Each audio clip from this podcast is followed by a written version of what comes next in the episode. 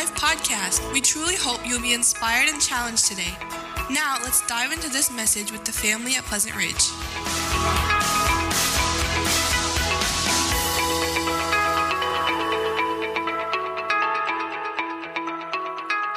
We're going to be in the book of uh, Colossians here this morning.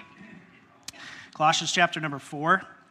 And uh, I know we got some guests here with us, and so glad that you're here. If we could be a blessing and a help to you, love to do that. But uh, we've been working our way here through the book of Colossians, and uh, we're just about ready to wrap up Colossians 4 here this morning. And uh, these are the final last words of encouragement that Paul has uh, for this uh, church at Colossae. And it, it, really looks like on the, on the surface of it, you know, just kind of like, hey, greeting you here, saying hello, greet so and so. But really, when we start to dig into it a little bit, uh, Paul is actually reminding us and this church of the task that we all have been commissioned to by our Lord Jesus Christ. And that is to go into all the world and uh, go and make disciples. And that's what our mission is. And so we're going to talk a little bit about living on mission here this morning, about partnering with God in that mission. And if you remember last week, we talked a little bit about this prayer that uh, Paul, you know, made mention of. He, he told him to continue steadfastly in prayer. Um, and that's where living on mission actually begins, is praying, partnering with God, recognizing that, yes, the harvest is truly plentiful, but the labors are few. Pray, therefore, the Lord of the harvest that he'll send forth labors into his harvest. And uh, that's what we should be really praying for. And so we have this command uh, to go and make disciples. And uh, those are some things that uh, we should be uh, doing all of that. So we must remember uh, our command for that. And you know, God has uniquely planted you in a specific location. He's planted you at the job that you work. He's planted you at the school that you attend. He's planted you with the family, believe it or not, uh, that you're a part of.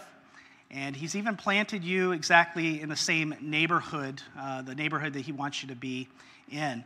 And uh, that's all for the purpose of going and making disciples. You know, and if you're thinking, you know, Mike, uh, that's, that's hard. I, I, can't, I can't do that. Well, the truth is, yeah, absolutely, you're right. You can't, but He can? And the Lord uh, Jesus reminds us that He will be with us always, even until the very end of the age. And you have the power of the Holy Spirit um, living inside of you. You have the power of the Word of God uh, to go and make disciples. So we have this command here and this uh, remembrance of this. So, how are we going to make disciples? Well, I've seen some pretty crazy things in my uh, years of being in ministry. Um, and I've even actually participated and promoted some of these uh, things in, in making disciples and, and witnessing to people. I've, I've seen the silent approach. Many say, you know, I don't really have the, the gift of evangelism or the gift of gab. You know, I have a real hard time having conversations with people. So I'm just going to live out my Christian life in such a way that, uh, you know, people will just be astounded by my, my Christianity and, boy, they're just going to call upon the Lord Jesus. Well, I'm sorry. Um, you know, if you have that kind of approach, you're really going to have to live your life better than Paul and Jesus ever did, because not only did they live that type of life, but they also spoke of the gospel. And so you're going to have to live your life a lot better than they ever did if it's your approach and a silent approach uh, in that type of living. And then there's also the salesman approach. I participated and taught this for several years. Um, I church that I was at previously, I was in charge of outreach, and so uh, I was in charge of making sure that our whole neighborhood uh, where we lived there was uh, completely canvassed with gospel materials. Uh, I, I, led teams in going out uh, two by two, knocking on doors, you know, uh, had the, all the approach made up, you know, what you say, how you say it, how to close the sale at the door, you know, type stuff. Um, you know, and the whole point was just to get people to pray a prayer. And I found that to be very disastrous. uh, because in reality, you're not really building relationships with people. And I found that a lot of people just pray a prayer so they'll get you off their porch, okay? So uh, that really wasn't helpful at all. But God's word tells us that we need to go and make disciples. And there's actually a way that I believe that we can do that that's not weird, okay? Uh, that we can share uh, God's good news of the gospel with those that uh, need to hear about it. And so, Paul is going to give us some helpful advice here on how to actually do that in these verses that we're going to look at here in our text. So let's read our text here in Colossians. it says here, continue steadfastly in prayer, being watchful in it with thanksgiving. At the same time, pray also for us that God may open to us a door for the word to declare the mystery of Christ on account of which I am in prison, that I may make it clear which is how I ought to speak. Walk in wisdom toward outsiders, making the best use of the time. Let your speech always be gracious, seasoned with salt, so that you may know how you ought to answer each person. So, Paul helps us understand what making disciples involves. In verse 5, he talks about conducting yourselves, right? It's literally walk. That's your walk, how you live your life. And so in verse 5, he says, walk with wisdom towards outsiders. And then in verse 6, he says, talk with grace. Walking without the talk won't communicate the necessary content of the gospel, and talking without the walk will cause the world to scoff at Christians as a bunch of hypocrites. So we need to both have both of those, both our walk and our talk, if we are going to be effective in making disciples. And so here's what I want to take away with you today live on mission by walking in wisdom and talking with grace. Live on mission by walking in wisdom and talking with grace. So let's take note here a couple things here. Number one, pray for open doors to make disciples. Notice what Paul writes again here. He says, Pray also for us that God may open to us a door for the word to declare the mystery of Christ. If we are going to live on mission and make disciples, we need to be praying for open doors to do so. We talked about this briefly about how Paul was asking for open doors uh, for the word and for the doors to be open for the, de- the declaration of the gospel. What are these open doors? Specifically, they are open doors for the word and open doors for the declaration of the gospel. Practically, however, how can we recognize what an open door is? I mean, if God did open a door for you to declare the gospel, would you recognize it? How would you know? I mean, chances are sometimes God opens some interesting doors, does he not? Sometimes the doors that he opens, he, he does so in such a way that we think that's really not what I thought should have happened. I can remember when we were uh, living back there in Ohio, we were remodeling our house, and uh, one of the things that we needed to have done is we needed our roof replaced. And we couldn't get really a lot of the other stuff done in the house because the roof needed to get replaced first. Well, guess what? We were short of funds to have the roof replaced. So, what did we do? Boy, we were praying about it. God, we'd really love for you to uh, provide for us to be able to, to get this roof replaced. And you know what happened one day? I was out driving and I get a phone call from my neighbor. Mike, you need to get over to your house right now. Your house is on fire. Huh? What? I call my wife, she was at work, and I say, Jamie, our house is on fire. Boy, we're going, what in the world, right? So we leave and we go over to their house. Of course, our neighbors are all out there. They got the lawn chairs out, they're watching. You know, it's like a big show, right? But what had happened actually, it was so crazy, right? The, the fire department was there, and yes, our house was on fire. I don't know. There was no flame shooting out or anything like that. But our neighbor saw smoke coming out from the outside wall. And so they called the fire department. Well, what had happened earlier that morning? lightning had struck and it had hit a nail that was on the exterior of our house and it caught the shingles. We had wood shingles, cedar shake shingles. That caught it on fire and it just kind of smoldered a little bit, and that's the smoke that she saw. So in doing so, now if you would have saw the exterior of our house, you would have said, "Oh yeah, okay, yeah, no wonder why that place is on fire, right?" okay, but the the thing it was so horrible, right? Like it, it looked horrible on the outside.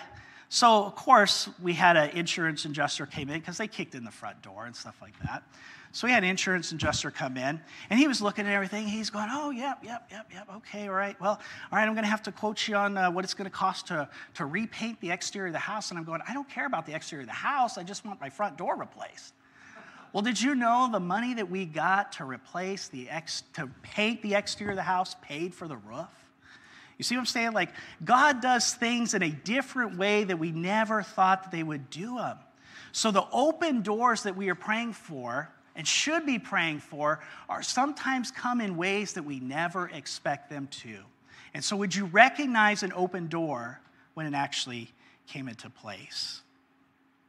No doubt there are doors that I would call divine appointments. A divine appointment is a meeting with another person that God has specifically and unmistakably arranged. These are opportunities that God brings into our lives where a person is open to listening to what you have to say.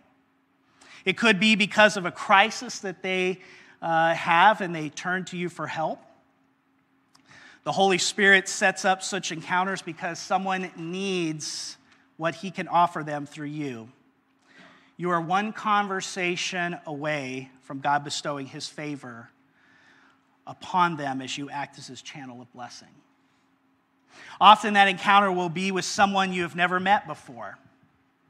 These are what appear to be random situations and unplanned. And in these situations, God has brought an individual into your life for a brief moment in a particular situation for the purpose to declare Christ and be a witness for Him. Psalm 37 23 reminds us the steps of a good man are ordered by the Lord. Often, divine appointments can come in the form of a delay, a change of plans, frustrations, and even intrusions. Sometimes God uses detours so we can do something different or new for Him. Consider Paul's trip to Philippi in Acts chapter 16. He had gone to Macedonia because of a God directed vision as what verses 9 and 10 tell us. But however, while in Macedonia, he has a detour. Where does it take him? He winds up in prison. But even that trip in jail was God led because God used Paul to bring salvation to a jailer and his family in verses 25 through 34.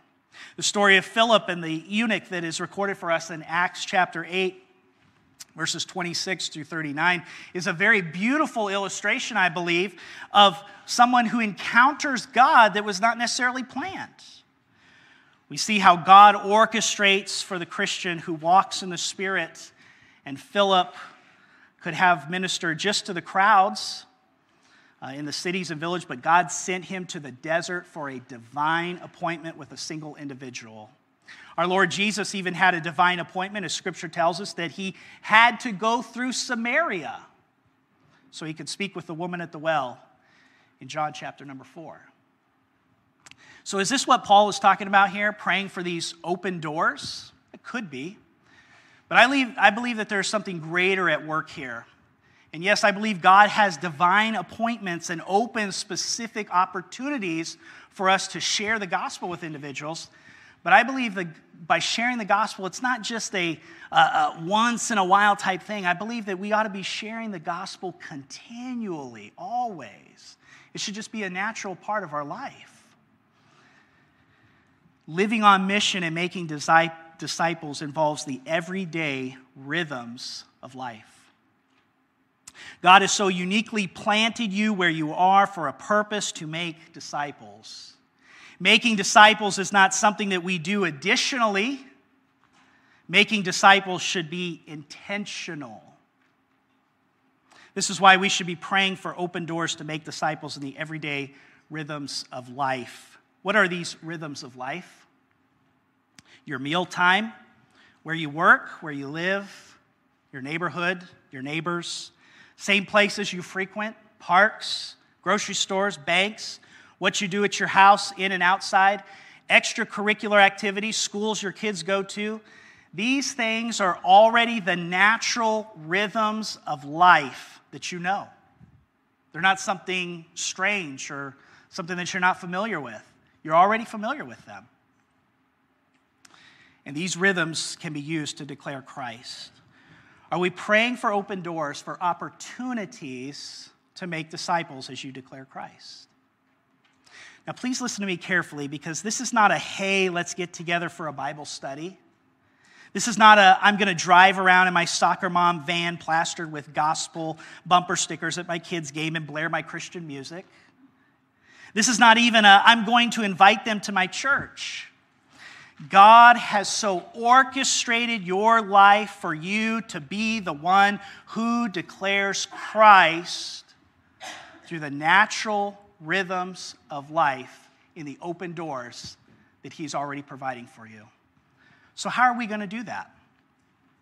Well, in a nutshell, we have to invite people into our lives.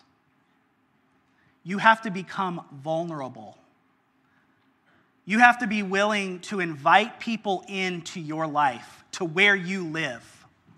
You see, it's one thing to say, hey, hi, we'd love to have you come over here and join us over here for church. Well, guess what? They don't know actually how you live. they may see how you live at church, but how do you live at home? How, have they, how can they actually see the gospel having a transformative power in your life if all they see is in one hour one day, in one week. You have to invite them in. Isn't that what our Lord Jesus did? What did he do? He spent time with the publicans and sinners, didn't he? In fact, he spent so much time with the publicans and sinners that what did they accuse him of? Being a glutton and being a winebibber. He had so much time with individuals that he invited them in on a journey. And you see, that's what we have to do as well. We have to be praying for open doors, that God would open doors for us to invite people in to our lives. Are we doing that?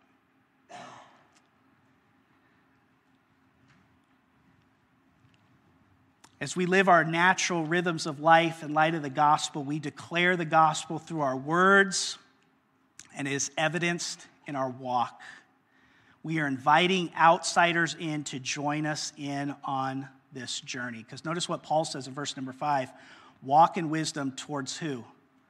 Outsiders. They're outside. But can I tell you, these people that are the outsiders, these are people that are, are already leaning into your life. These are people that you know already. They're not like some stranger that you never met. These are people that you already know. They are your neighbors whom you live next door to.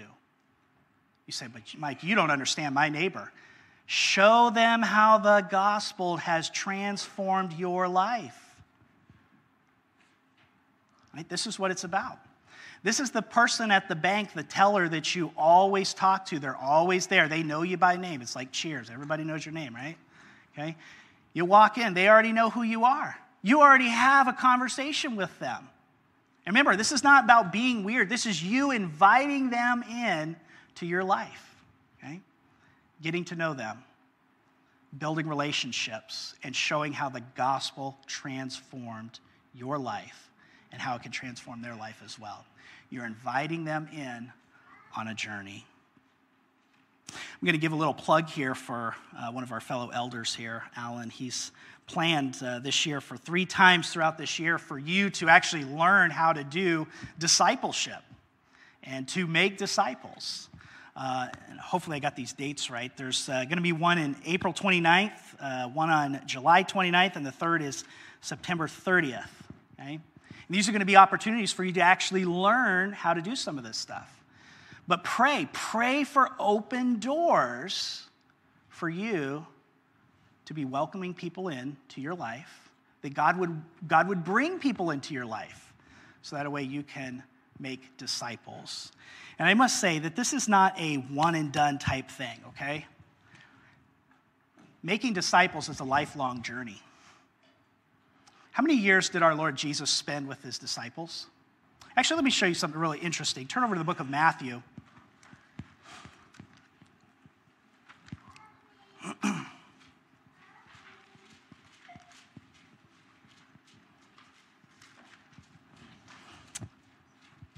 Check out Matthew chapter 28.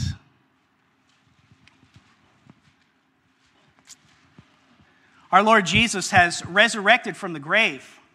I mean, that's astounding. He has shown himself alive, as what uh, 1 Corinthians 15 tells us.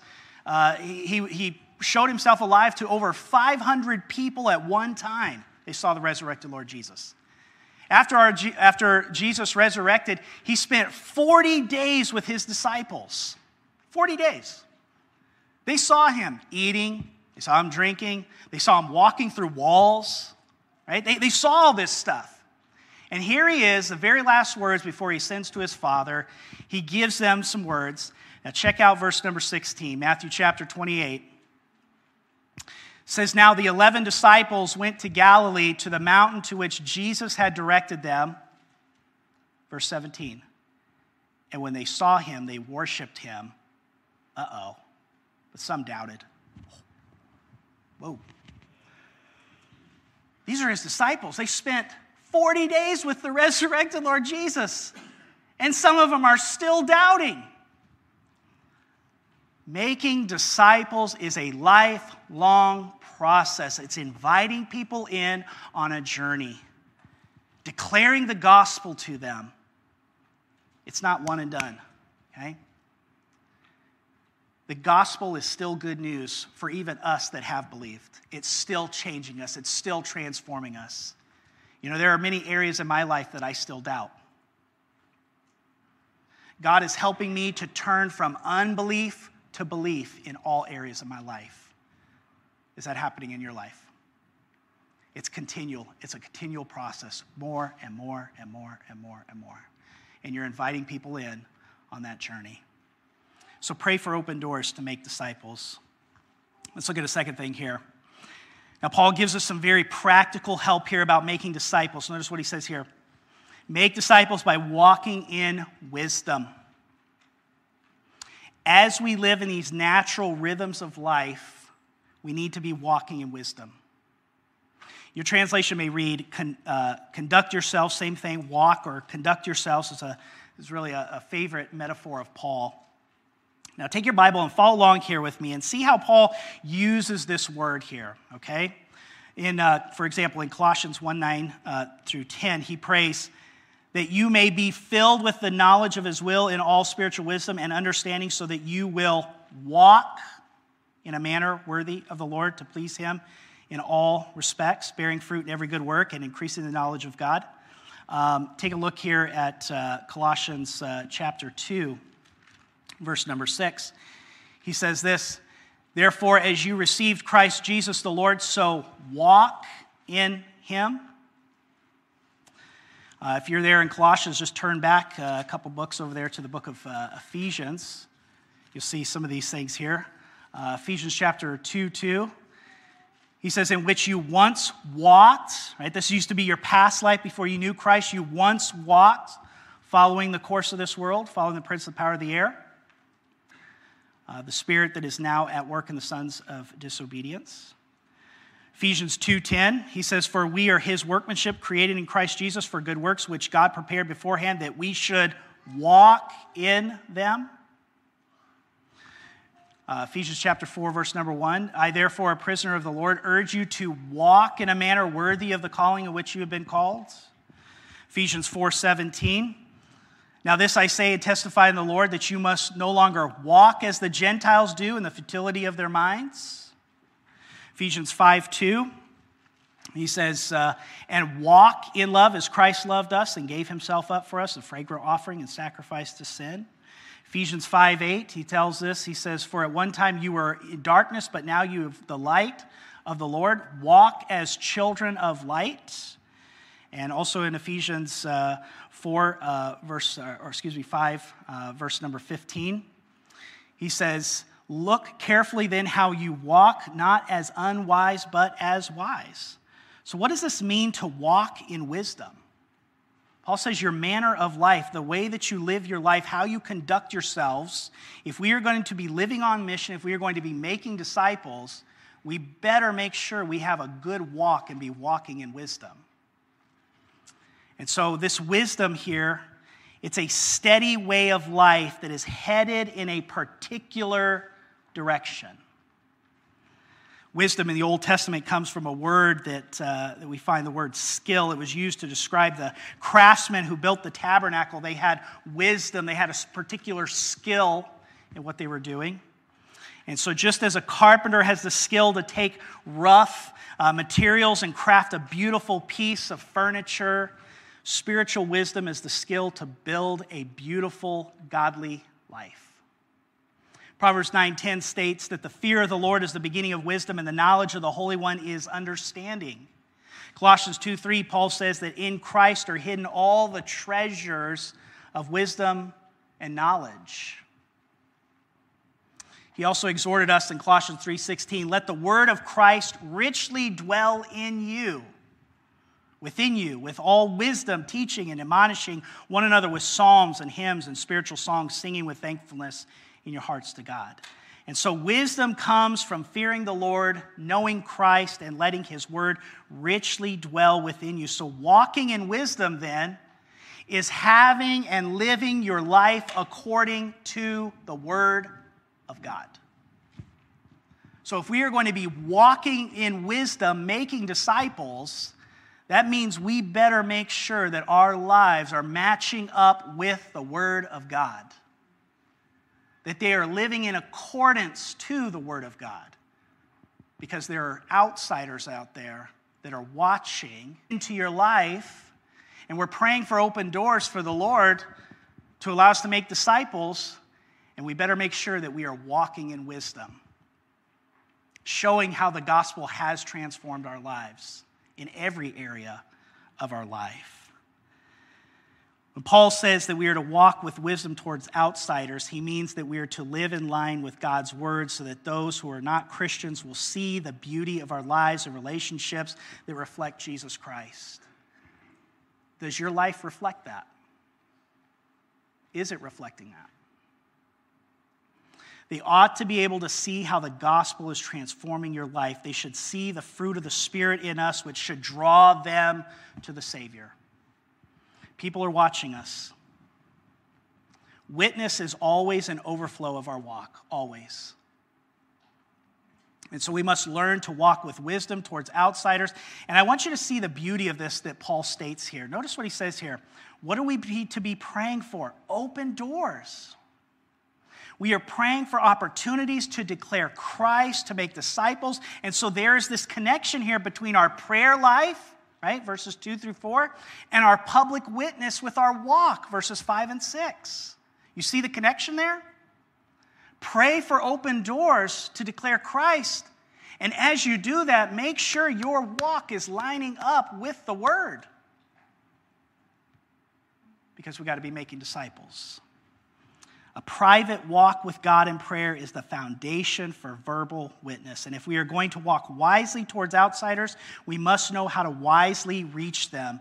Before you talk to a person about God, talk to God about that person. We got to be praying for open doors. In his book, Concentric Circles of Concern by Oscar Thompson, uh, in the book, he teaches that the most effective uh, evangelism takes place in the context of loving relationships where lost people can see the changes that Jesus Christ is making in your life. He teaches to make a list of the people in what he calls concentric circles of concern. You are at the center of that circle. And you've got to be right with God before you can be his witness. And moving outward, into those other circles of life, okay? In your immediate family, your relatives, close friends, neighbors, business associates, acquaintances, and finally, person X. That's the person you don't even know. But God has placed you in different spheres of influences, different circles. And as you live your life in connection with the gospel, you have these relationships, people that are already leaning into your life. And so make use of those so that way you can make disciples as you invite them in. We often think of witnessing as going out on the street to person X whom we don't know and probably will never see again. And there's nothing wrong with telling person X that you've never met, don't even know about the gospel, declaring Christ. There's nothing wrong with that. But you don't have to be a living a consistent Christian life to witness to person X. And because person X doesn't know you, he may not be impressed with the changes that Christ has made in your life. And that's why your gospel witness, when you invite people into your life, is going to have more of an impact because they'll actually see how you live. They'll actually see how you talk to your wife. They'll actually see how you treat your children. They'll actually see how you manage your home. Which we got to be inviting people in, welcome them in. We got to show them the peace of Christ. You got to demonstrate a cheerful attitude of joy of Christ. When everything else is going wrong on the job, you got to show that Christ is your peace. That's why thankfulness and prayer is important, as he says here in verse number two, right? Continue steadfastly in prayer, being watchful in it with thanksgiving. A life of thankfulness stems from submitting your life to God's sovereign hand. And so Paul says here that uh, we got to make sure that we are, that we are being disciple, that we are, that we are making disciples in, with these open doors, whatever opportunities that God gives us.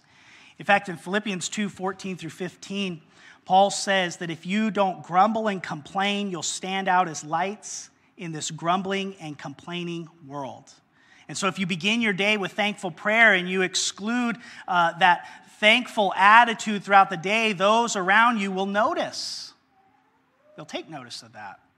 And it opens the door for making disciples as you declare Christ. Now, notice also how we are to walk in wisdom. Look what he says here making the best use of the time. Making best use of the time. Now, your translation may read, make the most of every opportunity, but what does that actually mean? What does it mean to make the best use of your time? Uh, I remember watching some old John Wayne movies.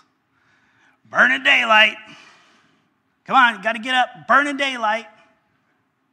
Is that what he's talking about here? Burning daylight? The phrase can also be translated as buy up the time or redeem the time. You see, God may give you unlimited love, unlimited mercy, and even unlimited grace. But all of us in here have really, we don't have unlimited time. We only have a, shoot, a, few short, short amount of time. That's all we got. So, how are we going to make the best use of our time? We got to make the most of it. We need to make the most of it at your workplace, when you're with your family and friends. Make the most of it because of the opportunities God gives you, because they are not unlimited. And so, in order to redeem our time and make the most of our opportunities, we must be conscious of opportunities to share the gospel. That's what it means to make the most of our opportunities. And so, the foundation for buying up opportunities really for our witness is prayer for God to open doors for the word to declare the gospel. Are we making time for that? So pray for God to give you gospel opportunities with people you have uh, frequent contact with, people that are already leaning into your life. And so the second that He opens a door for you, you're ready to walk through it and use it for His glory. Paul asked for prayer, right? That he would open these doors for this. Open these doors. Open these doors. Are we praying for that? And so, if we're going to be buying up these opportunities, that means when you buy something, it usually involves a cost, does it not? It means you're going to have to make a choice of what's more important this or that. Today, not today. It involves a cost. Let me ask you a question Can you put a value on time?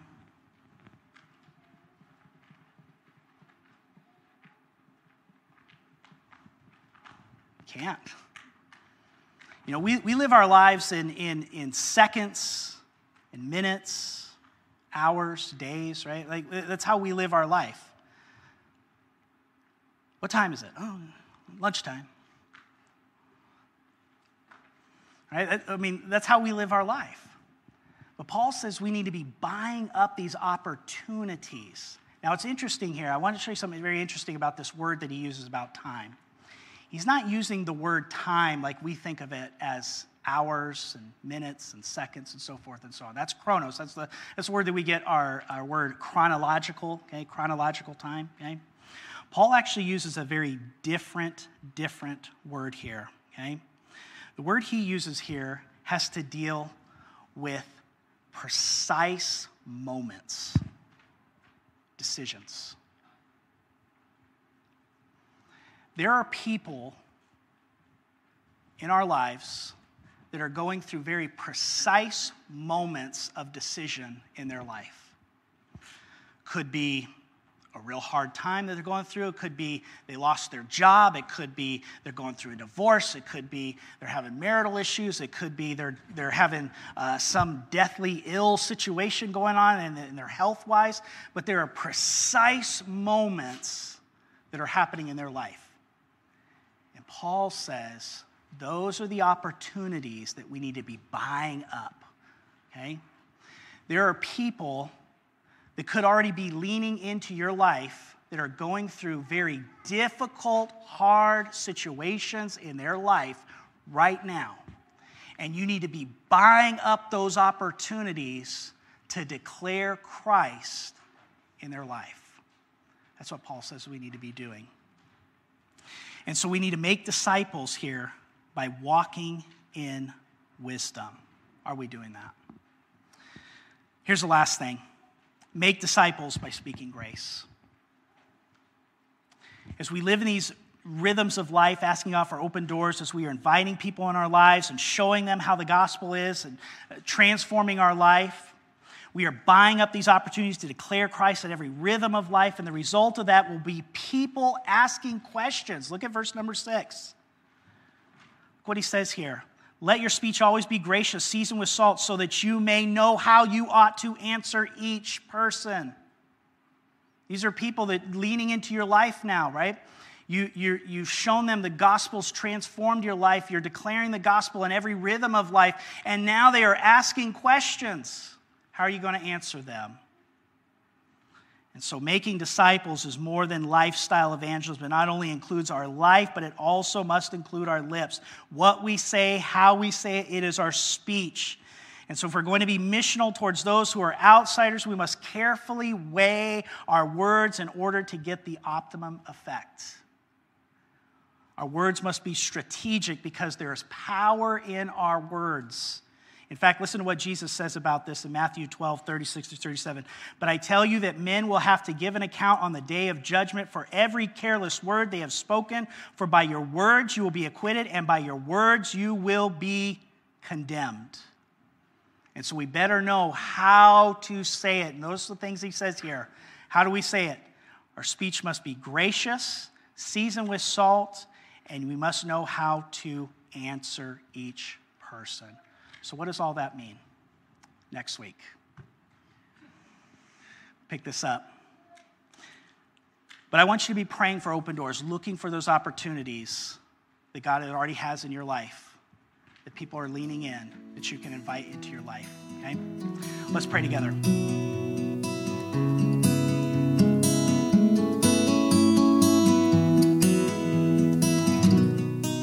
If you're interested in more information about our church or knowing the peace that Jesus gives, visit our website at lifeattheridge.church.